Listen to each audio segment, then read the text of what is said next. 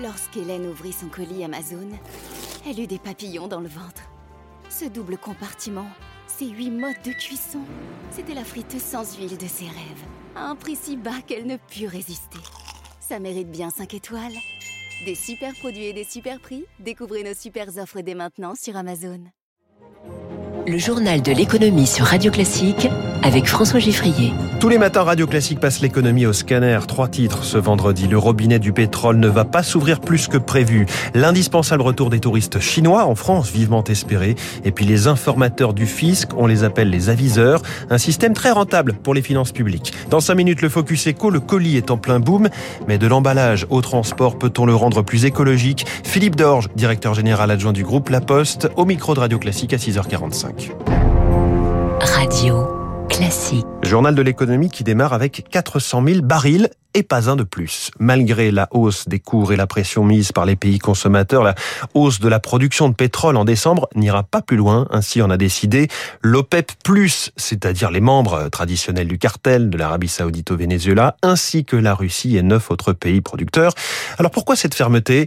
Réponse de Benjamin Louvet, gérant matières premières chez Ophi Asset Management. Il se montre ferme parce que euh, ce que souligne l'ensemble des pays producteurs, c'est qu'il y a encore une grosse incertitude sur la reprise. Remettre trop vite du pétrole sur le marché les mettrait en risque. Le deuxième point, c'est qu'une grosse partie de la surconsommation de pétrole qu'on observe en ce moment est liée aux difficultés qu'on voit sur d'autres parties du marché, et notamment sur le marché du gaz, auquel le pétrole se substitue en partie, ce qui augmente la consommation de pétrole. Et l'Arabie saoudite dit, nous, on ne peut pas faire grand-chose pour ce marché du gaz. Et puis, la troisième raison, c'est que quand on regarde les chiffres par rapport à ce qu'ils étaient avant le début de la crise sanitaire, l'Arabie saoudite a retrouvé son niveau de production d'avant crise. La Russie n'est pas loin de l'avoir retrouvé. On sait qu'en début d'année prochaine, on devrait normalement retrouver un peu de marge de manœuvre et donc les Saoudiens et les, et les Russes ne voudraient pas remettre trop vite trop de pétrole sur le marché. Ils savent trop à quel point ce sera difficile de revenir en arrière. Et après cette annonce, le marché qui était très nerveux depuis le début de la semaine a basculé dans le rouge. Le WTI, le WTI en bon américain, WTI à New York pour le mois de décembre a terminé à 78 dollars 81 et à Londres, le Brent pour livraison en janvier a reculé à 80,54 Ce sont euh, des niveaux d'il y a un mois environ. À propos d'énergie, voilà un sondage qui va faire parler l'observatoire réalisé par Elab pour Radio Classique avec les échos et l'Institut Montaigne. Le nucléaire perçu comme euh, garant de l'indépendance énergétique de la France pour euh, trois Français sur quatre. Mais sa sûreté génère un vrai clivage, un 50-50 d'opinions favorables ou défavorables, tout comme son impact environnemental. Légère majorité, 55% d'opinions défavorables en la matière. Pour ce qui est des énergies renouvelables, sont vues comme euh, énergie d'avenir, sûre et propre, mais il y a des doutes sur leur coût et la capacité à, garantir l'indépendance énergétique du pays avec elles. Un plan de reconquête pour relancer le tourisme français. Emmanuel Macron a réuni hier à Paris une cinquantaine de dirigeants du secteur pour vanter la destination France. Un plan sera dévoilé mi-novembre. On attend particulièrement le retour des touristes chinois, toujours soumis à restrictions de voyage. Manque à gagner très conséquent, Elodie Wilfried. Avant la pandémie, l'Hexagone comptait 2 millions de touristes chinois par an, ce qui faisait de la France leur première destination en Europe, mais pas toute la France. Leur disparition met des zones très ciblées en difficulté. Didier Arino, directeur général de ProTourisme. C'est essentiellement Paris et quelques grands spots touristiques de la Côte d'Azur ou euh, des grands châteaux des vignobles français. Les Chinois étaient des retombées économiques qui dépassaient les 2 milliards Plus de touristes chinois, c'est aussi un coup dur porté à certains secteurs. En première ligne, l'hôtellerie et le luxe.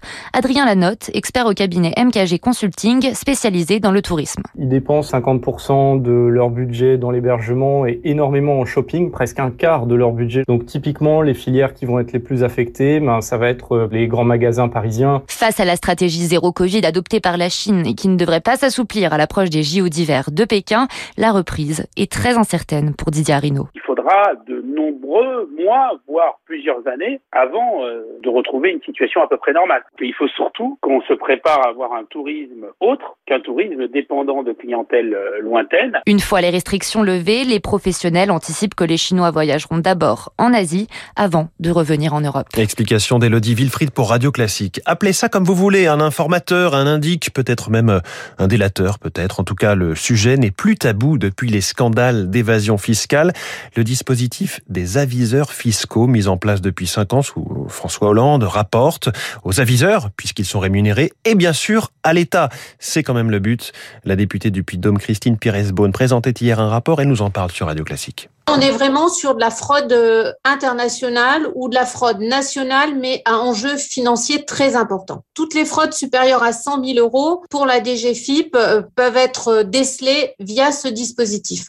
Le nouveau dispositif, il marche tout simplement parce qu'il donne des nouveaux outils euh, dans le cadre de, de fraude fiscale très complexe, très sophistiquée. Sans ce renseignement fiscal, les services de Bercy auraient beaucoup de mal à, à déceler ce genre de fraude. Je peux vous dire qu'on a 110 millions d'euros qui ont été recouvrés grâce à six aviseurs. On les a remerciés, les six, pour un total de 1,8 million. Donc, rapporter 1,8 million à 110 euh, millions d'euros, il n'y a pas de souci euh, sur, euh, sur l'efficience du dispositif. Voilà, et puis cette information à propos du Boeing 737 MAX, dont plusieurs crashs, deux crashs avaient plongé l'avionneur américain dans une longue crise. Un accord de 225 millions de dollars a été conclu entre administrateurs de Boeing et actionnaires.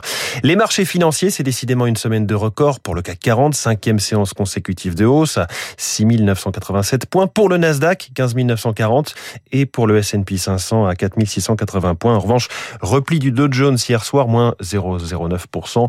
Le Nikkei à Tokyo est en ce moment en baisse de 0,69%.